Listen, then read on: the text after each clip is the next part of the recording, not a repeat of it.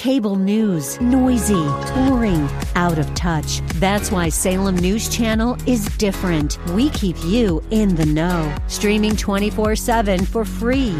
Home to the greatest collection of conservative voices like Dennis Prager, Jay Sekulow, Mike Gallagher, and more. Salem News Channel is unfiltered and unapologetic. Watch anytime, on any screen, at snc.tv and Local Now Channel 525. Irreverent, over the top, and smart as a whip. This is The Rob Black Show. In second grade, I had a big crush on Mrs. O'Neill. I was pretty convinced she was going to fall in love with me. I was pretty convinced I was going to be her adoptive son, later to be her husband. I don't know if the husband thing sounds right, but it feels like it was a right memory. Who was Mrs. O'Neill? In second grade, she was the school nurse, and she had the perfect kind of red hair. And I used to make excuses every day in school to go see the school nurse. I would raise my hand, and one day I didn't realize the difference between congested and constipated. I raised my hand. The teacher says, What is it today, Rob? I said, My nose is all constipated. I need to go to the nurse. And all the kids started laughing. The teacher started laughing, thinking I was a funny guy, thinking I was really, you know, quick on my feet. Nope, just didn't know the word the most important question in second grade should not be, What is it, Rob? Why do you want to go see the school nurse today? and for the record, I went to see the school nurse that day. And she started catching on and uh, started telling me more and more about her, I think, boyfriend or fiance. And she moved to Italy and broke my heart. But that's the end of that. The most important question second grade should be what do you think it should be? What do you want to do when you grow up? There's investing there's earning, there's saving. The earning part is something we overlook all too often. I told you recently that a friend who I knew 20 years ago and she was looking for a husband and I was looking for a wife and we kind of like crossed each other's paths for a very very brief period. And uh next thing you know she's pregnant with some guy's baby. Not mine. I know you're saying, okay, good. Where's this going, Rob? well, uh, she got married. No, no, she didn't get married. She had a kid. And I was like, ah, she's eventually going to marry him. She's eventually going to marry him, right? No, he's out of the life. So every relationship she's been in since this guy, she's had to go, I've got a young daughter at home. That has to be murderous. That has to be tough. It, it's a lot of love and there's nothing wrong with it, but I, I told you when I talked to her, she had like no no interest in sending her kid to college, and I, I, couldn't imagine growing up like that because in second grade I didn't know what I wanted to be, but I knew I wanted to do something cool in the world. So her daughter in second grade was like, "Nope, you're not going to college." So she's in like the dance corps. And again, here's like you're saying, "Uh oh, Rob, you're about to get canceled if you say what I think you're going to say." So she took jazz lessons and she tried to get her daughter to be like um, an actress. She tried to hire an agent. This is just shameful, in my opinion. That had she put the effect on high for college want, don't be like your mama, go to college kind of thing. So her daughter is now in the dance squad in 10th, 11th grade. Good looking young woman. And um, I'm like, her her best hope is to marry well, which falls into my one of my top 20 things or top 10 things to do in your 20s. You know, one of them is start a 401k, really the basic things. If You need a top 10 steps in your 20s. Drop me an email, rob at robblackshow.com. It's rob robblackshow.com. And it's just a basic email that I put together years ago. Top 10 things to do in your 30s, top 10 things to do in your 40s, where you should be in your 40s. I haven't got them all memorialized as EP Wealth branded swag. But if you if you don't want an email on top 10 things to do in your 20s. So what was interesting in this one is it's Mary Well, right? I have a friend who she kind of dodged the marriage thing, but she had the baby thing. And then she just basically had very low expectations for her daughter, and her daughter's going to live up to that. I couldn't imagine not having gone to college. Now, here's the real question What would you do if you can go back in time and say, What job would you do? And that's the fun one for me. Um, I've got a friend who um, has a daughter, and her daughter just, you know, moved to Calgary. And I think Calgary is like, that's an interesting one. I haven't heard of a lot of people moving to Calgary. And uh, so obviously my friend's Canadian. But her daughter moves to Calgary at the base of the Rockies because she's always wanted to live at the base of the Rockies. And I'm like, I've never had that desire in my life to live at the base of the Rockies. That's an interesting thought. And when you talk further about it, she's like, yeah, we wanted to live, she wanted to live in an area that has, you know, Garth Brooks concerts or Red Hot Chili Peppers will stop by, but not be New York or Toronto or LA. I get it. I think this is a smart person. The housing is incredibly cheap in Calgary. I looked up while we're talking. So it's still a big city without the all the expenses having rolled in. It's got an international airport. Housing is relatively affordable. It's got a ton of nature living at the foot of the Rockies. It's got a pro sports teams. So one of the big questions in you're in second grade is what do you want to be when you grow up? And I think the reality is when you're 50, you go, what do you wish you could have been? I think I wish I could have been more adventurous, lived in more places, been a little bit more free. Now, again, I've got enough wealth to retire today and live till the day I die and pass that on to my kids, and they can live until the day they die. As long as they don't have gambling problems or something along those lines, bad marriages, bad houses, bad cars.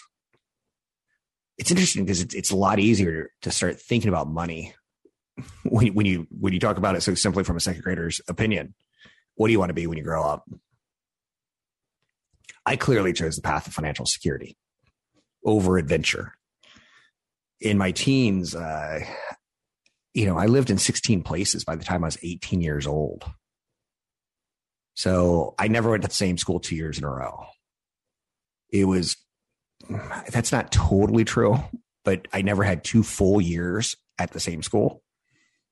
So I never finished a second year, is the right way of saying that. Grammar. Grammar, it's spelling's tricky friend. Um, so what career would you choose? And it's it's cute because in your when you're in second grade, if I were to ask my kids and they're past second grade, but if I were to ask them today in fifth and seventh grade, I'm like, what do you want to be when you grow up? Um, I bet it's going to be pretty close because they are going to have financial freedom. One of my kids wants to be an animator. He's fascinated with drawing and he's really, really good at it. Um, I'm not going to push him that direction, but if that's the way he wants to go, I'll pay for art classes and I'll support his dream. Uh, interesting, right? So, what do you want to be and what do you want your children to be? I think is actually pretty important. My friend Sarah, um, I think she made a bad choice. And again, me, that's me being judgy on a financial perspective. I hope we could all live in a world where you say, morally, this is what I want the president to do.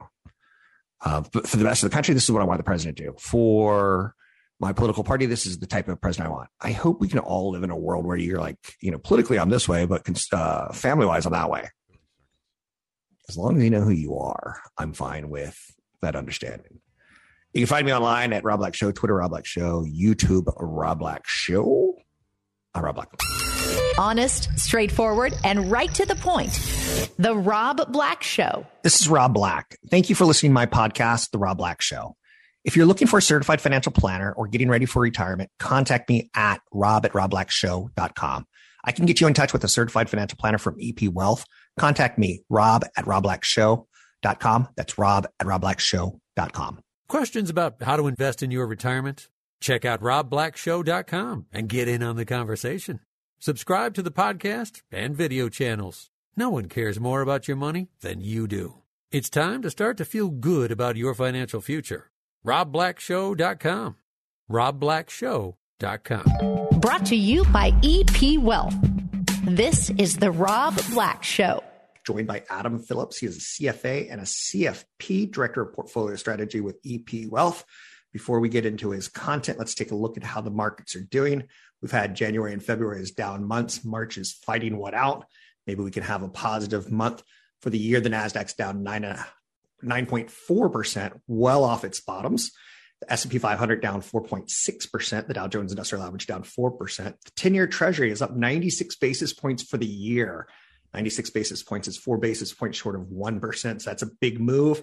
Bitcoin is now positive. That's interesting. And oil's still the story, up 49% year to date.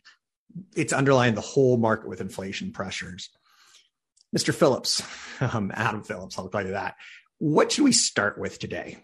Yeah, there's there's definitely a number of topics we can cover, but I, I just I think it's really interesting. You just went through the the performance update, the market update there, S and P 500. Uh, just looking at the broad index, down about 5% from its all-time high. So, you know, you, you look at the fact that, uh, that this, the, the war in Ukraine continues to play out. There's still a lot of uncertainty. We've touched on it in recent weeks with the fact that the Fed is now aggressively chasing down inflation, yet the market, for the most part, appears to be focusing on other things, focusing on the positives maybe, or, or focusing on the fact that because yields have jumped, you mentioned the 10 year treasury, um, maybe that strengthens the argument for stocks going forward. People are a little bit nervous about owning bonds when rates are rising. And, and so I think that's really interesting. It, will be something that we watch from here on out. Obviously, the situation with Russia and Ukraine uh, remains fluid. And, and so um, I, I, think that as much as we try to focus on the long term here, um, it, it's a fluid situation. And, and I think it's good that we do these weekly check ins because situation can change from week to week. But uh, we'll be interested to see you know what happens uh, you know specifically around uh, inflation uh, in in the coming weeks uh, and and really what that means for the outlook going forward and, and, see if these gains can hold let's stay with russia and ukraine for just a moment um, it's not just the higher oil prices it's the higher natural gas prices it's the financial relationships it's a country that used to contribute to the world now they're being isolated um, there's thoughts that China may try to take advantage and get a little more business activity. Saudi Arabia may try to switch oil in from barrels and dollars to the yuan, things that I don't really understand the repercussions on. Can you talk a little bit about not the new world order, because I don't want to go there, but we're talking about life after Russia and, and how Wall Street may be looking at it. You know it's it's interesting and i think it even starts before this russian ukraine conflict and you, you, can go back to covid and i think you actually have to go probably a step further and and I, I, think one can argue when this whole what we can call deglobalization hmm. theme really started to pick up and maybe it was a global financial crisis sometime around then and i think if you look at that there are actually charts that show global trade as a percent of glo- global GDP, and it's actually fallen. It, it, hit a peak right around that that financial crisis, and so and then we know that that Brexit uh, happened, and and there was this I, I think shift towards maybe isolationism, and uh, and and with COVID, there there was talk about um, bringing supply chains back. Uh, to one's home country and not relying so heavily on on, uh, on on foreign economies, and I think that that's really something that this this latest conflict with uh, with Russia and Ukraine, I, I, think this really adds some fuel to that fire, adds a little bit more to that theme, and I think that that's what Wall Street is really focusing on right now. What kind of an impact does that have on inflation down the road, on supply chains getting back online?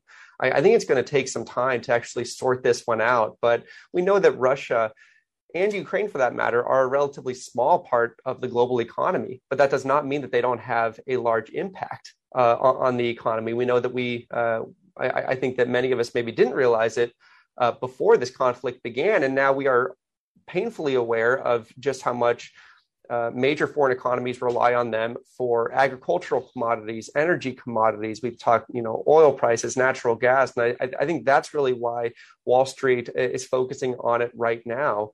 I think that uh, with earnings season um, set to begin here in a couple of months, we're winding down the first quarter. I think Wall Street is focused on comments from companies and and, and maybe uh, trying to get a sense of what this means for corporate earnings. What we haven't seen so far is uh, our, our uh, major changes to the earnings projections. We know that earnings are really the lifeblood of the stock market. If we see that earnings are holding up, I think that's a good thing, and it tells you that investors, analysts, broadly speaking, think that the market and companies can weather this storm.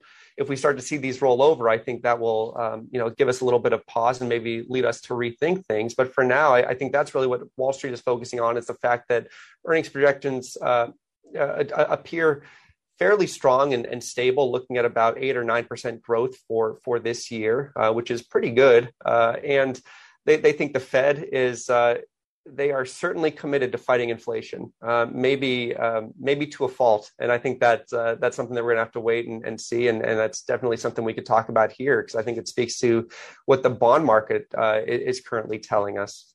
Before we go back to the bond market, let's talk about the stock market and stay with earnings for just a little bit longer. One of the things that you brought up uh, off the air with me was TINA. There is no alternative earnings growth of 8% is good. It's not great, but it's also not bad. It's kind of moderation, Goldilocksian, so to speak. Not, it's good. Um, is that good enough to support there's no alternative and keep us away from investing in, in alternative investments?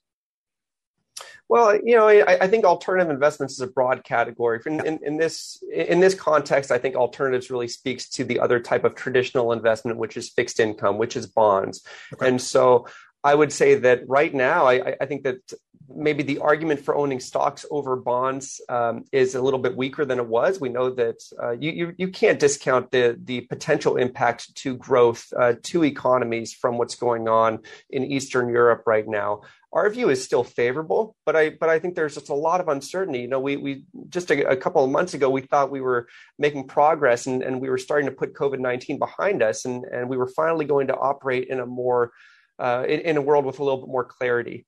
Now this happened, and we are working in the clouds again, and and so I, I think that's what makes calling this difficult. But this the the argument behind TINA it, it really just suggests that when yields are as low as they are um, in, in, the bond world, then you really have no alternative but to invest in stocks, many of which offer yields that are higher than the bond market, and they give you a little bit more potential for uh, for gains, for appreciation that lets you um, put up little, at least a little bit of a better fight against the, the threat of inflation.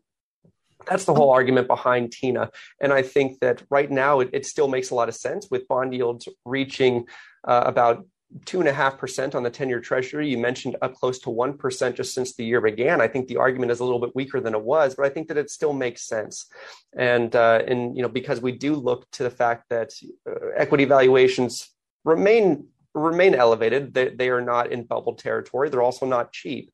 But we are looking at the fact that these companies are still reporting earnings growths. A lot of them are cheaper than they were uh, at the beginning of the year, and so I think there's some uh, there's some value there. And I think that if one is a long term investor and they can stomach this this near term volatility that we're dealing with, I, I, think that it makes sense to have uh, a slight bias towards equities. Speaking of stomaching volatility, I always encourage clients to reach out to their financial planners, their wealth advisors, if they're feeling things are a little bit too volatile, because things can always be changed up for you. Let's talk about the yield curve. This is something that it hits media and it goes right over my head. What is the yield curve and why do I care? Yeah, I mean the, the yield curve and and uh, uh, you you brought it up, so I'm going to warn you. I, I, try not to get too wonky here, but really what wonky, it means right? is is that when you're when you're investing in bonds, you can invest uh, across the curve, meaning you can invest in short-term bonds uh, up to long-term bonds, uh, meaning a 30-year Treasury bond being being the long-term bond. When you're investing in these longer-term bonds, you expect that you're putting your your money um, at risk for a longer period of time. You're also subjecting yourself to more long-term inflation risk um, that is going to erode the value of, of, of that money over time. And so you expect to be compensated for it. In a normal yield environment, what that means is that you would get a, a lower yield by investing in a short term bond than you would by investing in a long term bond, meaning a 30 year bond. In, an, in a situation where the yield curve inverts, you know, first it flattens, obviously, which means that the difference uh, the spread between these two types of bonds starts to narrow they, they start to come in a little bit. If that happens enough, then you actually see the yield curve invert, meaning that you find yourself in a situation where you're getting a higher yield on short-term bonds than you're getting on long-term bonds. Mm. It's it's difficult to even wrap your arms around that, how that could even happen. Um, but but it does happen, and it happens when investors start to um, they start to uh, price in a uh, potential um, in, in, this case, it's it's a lot of the move is on the short end, meaning that yields uh, on the on the the short end of the curve are actually rising. A lot, a lot of that um, reflects the the belief that the market expects the uh, the Fed to start raising rates quite quite aggressively, and so that's putting upward pressure on the on the short term bonds. But it, it, can also tell a story about about the the economic outlook. And so this generally happens when people are getting a little bit worried about the outlook for the U.S. economy. And historically, it's been a decent you know decent uh, recession indicator. The yield curve inverts. The if we look at the two year Treasury and the ten year Treasury, it starts to uh, it, it inverts on average about a year before the economy goes into a recession. Obviously, no no indicator is perfect. That's why we look at a lot of them. Um, but but I think it's it has a good enough track record that it, it it's something that a lot of us watch. What it means to to uh, to consumers to to households uh, is is the fact that uh, you know we, we need to understand that as the Fed is uh, on this course towards raising rates, it does actually impact uh, a lot of their uh, a lot of the rates that they're paying on on things like credit cards um, if they're on uh, things that uh, uh, have liabilities that are based on adjustable uh, rates, you know, adjustable rate mortgages, and you know the, these variable um, rates on credit card loans. So things like that. You know, what the the reason this this leads to a recession, and and I could feel myself getting long winded here, and so I'll, I'll stop here. But some might be wondering, well, why does this actually uh, predict recession historically. And I, I, think the best way to think about it is from the standpoint of banks that are providing liquidity. Now, what they're doing is they're taking money in the form of deposits and they're paying uh, those individuals or, or, businesses a very small amount of interest. We know uh, all too well how small that that rate of interest is. And what they're doing is they're going and taking those deposits and using them to provide loans. And obviously, they're loaning uh, at rates that are a lot um, a lot higher than they're paying out to their depositors. And so that means that these banks are working on the spread. They're trying to get that that net interest margin. They're trying to um, borrow from their depositors at a low rate and lend out to these uh, to these borrowers at a high rate. When these when the yield curve actually um, inverts and it flattens, it can actually disincentivize these banks from providing liquidity. And so that is what happens when credit is actually constrained in this environment. It can lead to a recession, and that's really, I think, the best way to think about why a yield curve is bad for the economy, bad for consumers. And yet, I throw this out there because I like throwing in my little bit of knowledge compared to your big amount of knowledge. Recessions shouldn't be the R word. I like recessions. I like because they curb excesses. And we have the Fed fighting inflation. Recessions fight inflation as well. And it can be something like restaurants get easier to get into. Um, 101 gets easier to travel up and down on on the highways. Um, it just curbs the excesses. Um, young kids coming out of college don't get six figures; they get high five figure salaries, kind of thing. Well, I, I, think that's bad. right. Yeah, and, and and not to interrupt you, Robert, I think that's a great point. And we, um, you know, one of the things that we say is that the best cure for high prices is is high prices, okay. right? And and and I think one of the reasons that the Fed is trying to um, trying to to rein in inflation and slow down, you know, tap the brakes on the economy, is because they are trying to reduce demand. We know about a lot of uh, we, we, know a lot of today's inflation is the result of supply shocks. These uh, supply shock on on the supply chain, on uh, on on commodities, energy prices, and so what the, the, Fed obviously can't control that. They can't control the, the price of gasoline that we're paying when, when we go to fill our tanks. But what they can control is demand in the form of interest rates. And so if they raise interest rates enough, they could dampen demand and, and so that just leads to less less demand less buying of these things that are that are elevated in price. And so i i think that's a great point. Let's continue to pick your brain. There's a lot of economic data out this week. Let's start with well there's consumer confidence there's the JOLTS report and there's jobs report. So it, it's a nice slate. Do you want to start with consumer confidence? Because i think that plays into higher interest rates and the word recessions looming kind of things like that yeah, absolutely. So, conference board data is out tomorrow, which is Tuesday. Uh, consumer confidence uh, has been weak, n- not as weak as its counterpart, consumer sentiment. There's various reasons for that, but I think the theme is that consumers don't feel very good. Um, I, I, think uh, what, what we've seen historically is that consumers are extremely sensitive to the, the price of, uh, of energy, um, and and they are feeling that pain um, really uh, on, on you know it depends how much you drive but they're feeling it, um, it, it's it's front and center. It's top of mind that the price that they're paying at the pump um, it is uh, certainly impacting confidence. And, and that's actually one of the reasons that we recently scaled back our exposure to consumer discretionary companies within our strategy is because we think that consumers will perhaps shift or rein in their own discretionary purchases because they're they're being forced to spend on these more everyday items like food and energy. And so I think that that does have an impact on spending. Um, and and you know so much of our economic outlook is based on the strength of the consumer and really the consumers they they are certainly they have the, this uh, strong balance sheets there's over $2 trillion in accumulated savings from the pandemic they are, are certainly able to spend but how willing are they to spend when they're when they're they're stuck paying these prices um, and, and they're seeing uh, footage of what's going on in Ukraine, it doesn't really make them feel that inclined to go out and spend the way that they normally would. And so I think that that's why maybe tomorrow's consumer confidence report is a little bit um, uh, more important than, than it otherwise would be. You know, the, the JOLTS data um, coming out this week, as well as the jobs report, you know, in the past, the, the monthly jobs report, um, it, it, was kind of a, a monthly holiday to us all. It was, um, you know, it was the, the big event that we were all so interested in. These days, we, we know the job market is extremely tight. The uh, it has uh, it's it's looking probably too healthy in, in the fact that uh, consumers' jobs are are quite safe. Actually, um, they can go and and uh, you know they, they can leave their job and, and go and find one pretty easily. Um, all data would suggest, and so that's actually putting upward pressure on wages because these companies can't uh, can't fill these job openings fast enough. So I think that it's probably less important these days than than it has been in the past. You know, these days we're really more focused on inflation, um, how the Fed is going to respond to that inflation, and, and then I think uh, just on, on the uh, more kind of front and center is a situation in Ukraine. So yeah, the jobs report is going to get a lot of attention this week. We, um, I, I, think the most economists expect about 500,000 jobs to be added for uh, for the month of March. Um, but uh, I, I, don't necessarily think it'll be too market moving, or that it'll be something that allows the Fed to alter the course of its uh, plans for monetary policy. I think that either way, no matter what happens, inflation is what they're focused on, not jobs. Um, as part of that dual mandate, they're really focusing on on trying to restore price stability here.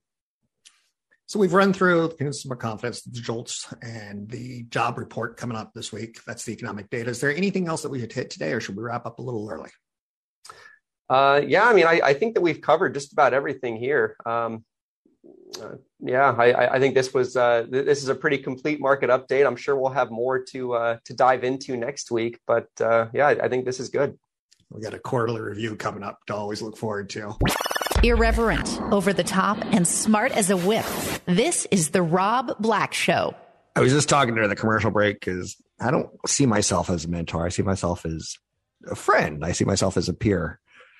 And the producer and I were talking about what stocks to buy and what stocks not to buy. And, you know, how did you do during the pandemic? And how did you do starting up? And what consistency? When did you find your level of consistency? And for me, there was a very loud moment in my life where I was like, I don't really want to buy stocks that I, I need to rent.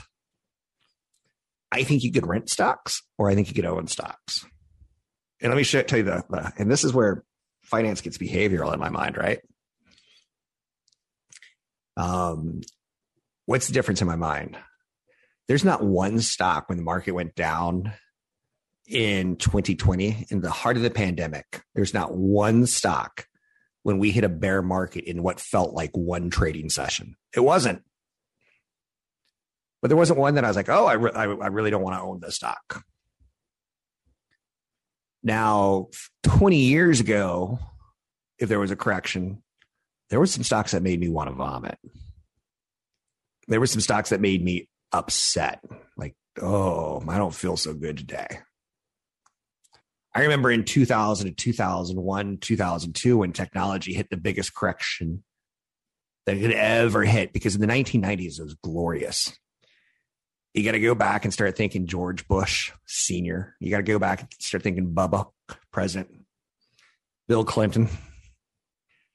You got to go into the how did we just elect a governor from Arkansas? So you're in that men- mentality. Okay. You're listening to 90s music and we started learning about this thing called the internet and it rocked and it rolled and it went higher and higher. We started to see in stories like pets.com or two graduate students in Stanford have come up with an algorithm that allows you to search the internet. It's got a spider technology. There's two from Stanford and there was two from Berkeley. two of the greatest institutions in the world. Um, one was Yahoo and one was Google, right? And you could buy a stock late back in the 1990s. You could say, you know, AOL has already quadrupled. I'm going to buy a little bit more. And it's, it worked for you until 2000. Then it didn't work. I remember clients, friends, family, because just eight years prior in 1992, there was a housing market crash and the saving and loans, the thrifts, a type of banking that we don't really acknowledge anymore. um, they, they were failing consistently. They were lending out money they shouldn't have been lending, and the housing market brought them down. When I say they should have, they weren't, they were lending out money they should have been lending. The, the standards weren't tight. Here's the problem, and it's going to happen again. There's going to be loose standards to get you in a house, and there's going to be really tight standards to keep you out. And the tight standards are what help in the long run of a strong economy. The loose standards are what's pending disasters. So the 1990s saw a big run up in stocks, and yeah, there were some people who felt sick in 2000 because they had just seen this in 1992 happen to the banks. Now it was happening to their beloved tech stocks. Don't let a stock market decline ruin your retirement. Looking at this again, I, I have two portfolios. Let me be very clear about this. One of them is managed by EP Wealth. I don't know what's in it. There's an investment policy committee of 10 people. They get together, they robble, and um, they figure out what stocks to buy and sell. And they all have certification like certified financial planner, chartered financial analyst. Like they're all legit, too legit, too legit to quit. then I have my portfolio because I'm on the air. I want to talk about growth investing. This is a show dedicated to getting you to retirement, about creating wealth. And there's not one stock that I regret owning right now. I'll give you an example Nike. I've been through up cycles and I've been through down cycles. I've been through Nike making their shoes in Japan and Indonesia. I've been through Nike now dominating in China. And then you get into these problems like, oh, is China going to support Russia? Is China going to buy oil from the Saudis? What's this mean for the United States relationship? Is, is China going to go bad? I'm pretty comfortable with it. I own Nike. I own Disney. Now, sure, there's going to be a year where some kid goes on a roller coaster, or let's talk about this because it hasn't been too soon. It's been long enough. The kid at a Disney resort in Florida got eaten by a crocodile and you start t- thinking about Peter Pan having a crocodile and he ate the Captain Hook's hand, and you're like, this just feels like there's a late night joke to be had. And then you're like, no, no, that's someone's kid. and you suddenly think better of it. But when I owned Disney and that kid got eaten by an alligator, I was like, you know what? I didn't say this. I didn't say I should buy more. I wasn't that insensitive. But I'm like, they'll get through this they'll get through SARS. They'll get through Disney Shanghai being shut down because communist China government says, "Yeah, we're sending a message." They'll get through Disney Shanghai being shut down because of COVID. In the end, I was talking to my producer and like I was like, I don't buy stocks that I want to sell. Like that's just not me anymore. It, it, it causes stress. It causes anxiety. There's um, a great company and I'm not knocking it when I say this, it's Cloudflare.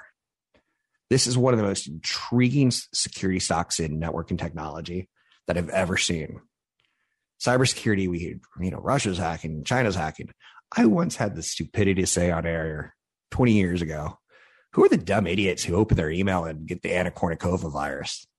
And guess who got the Anna Kournikova virus that day? That night, guess whose hard drive got ripped into shreds? That would be me. Keep in mind, I, I see myself and uh, like, what what movie actor would you be if you were in the movies? I'm like, I'm that guy, you know, the guy at the fort that's surrounded by Indians. I'm I'm that guy who you mean the hero who comes in with the cavalry. I'm like, no, no, no, no, no, no. I'm the guy who's already at the fort, who's in charge of the last 10 men. And he's telling Kevin Costner, like, yeah, there's Indians around and we're, you know, we've been fighting, we've been waiting for you. We're so glad. And then next thing you know, an arrow goes into my heart and kills me. And Kevin Costner goes, What? What do I do now? I'm the guy who takes the arrow. like that's my fatality. So I don't buy stocks that are getting me in trouble. And again, I'm not always gonna be right with that. and I'm going to miss opportunities. But like Cloudflare, I love the idea. But what I hate is the idea that some body out there is coming up with a better idea. In I, I just don't feel comfortable with security stocks. Now I, I need to get over that because I think the long term future is there. But like, there's a company I like a lot as far as the company, not the stock. Okay, um, called Okta, OKTA, and it's it's like the birth of a rock star. And it's like Eddie Van Halen came out of his mother's womb playing the guitar. It's that kind of cool of a stock. It's that kind of cool of a sector. And in third grade, Eddie Van Halen was smoking cigarettes with his 12th grade teachers. It's like, yeah, yeah, yeah. Now we're talking. I, I, that kind of stock makes me feel uncomfortable because I'm like, when the next child prodigy going to come out of his mother's womb, smoking with his teachers, and because they're coming, and it's just a fatality that I have. The arrows that's going to hit me. So I'm a good investor because I like to buy and buy more when it comes to stocks. Now, when it comes to mutual funds and index, I like doing the exact opposite. So for my 401k, which I rebalance twice a year, I go in and I look, I'm like, well, that's large cap companies.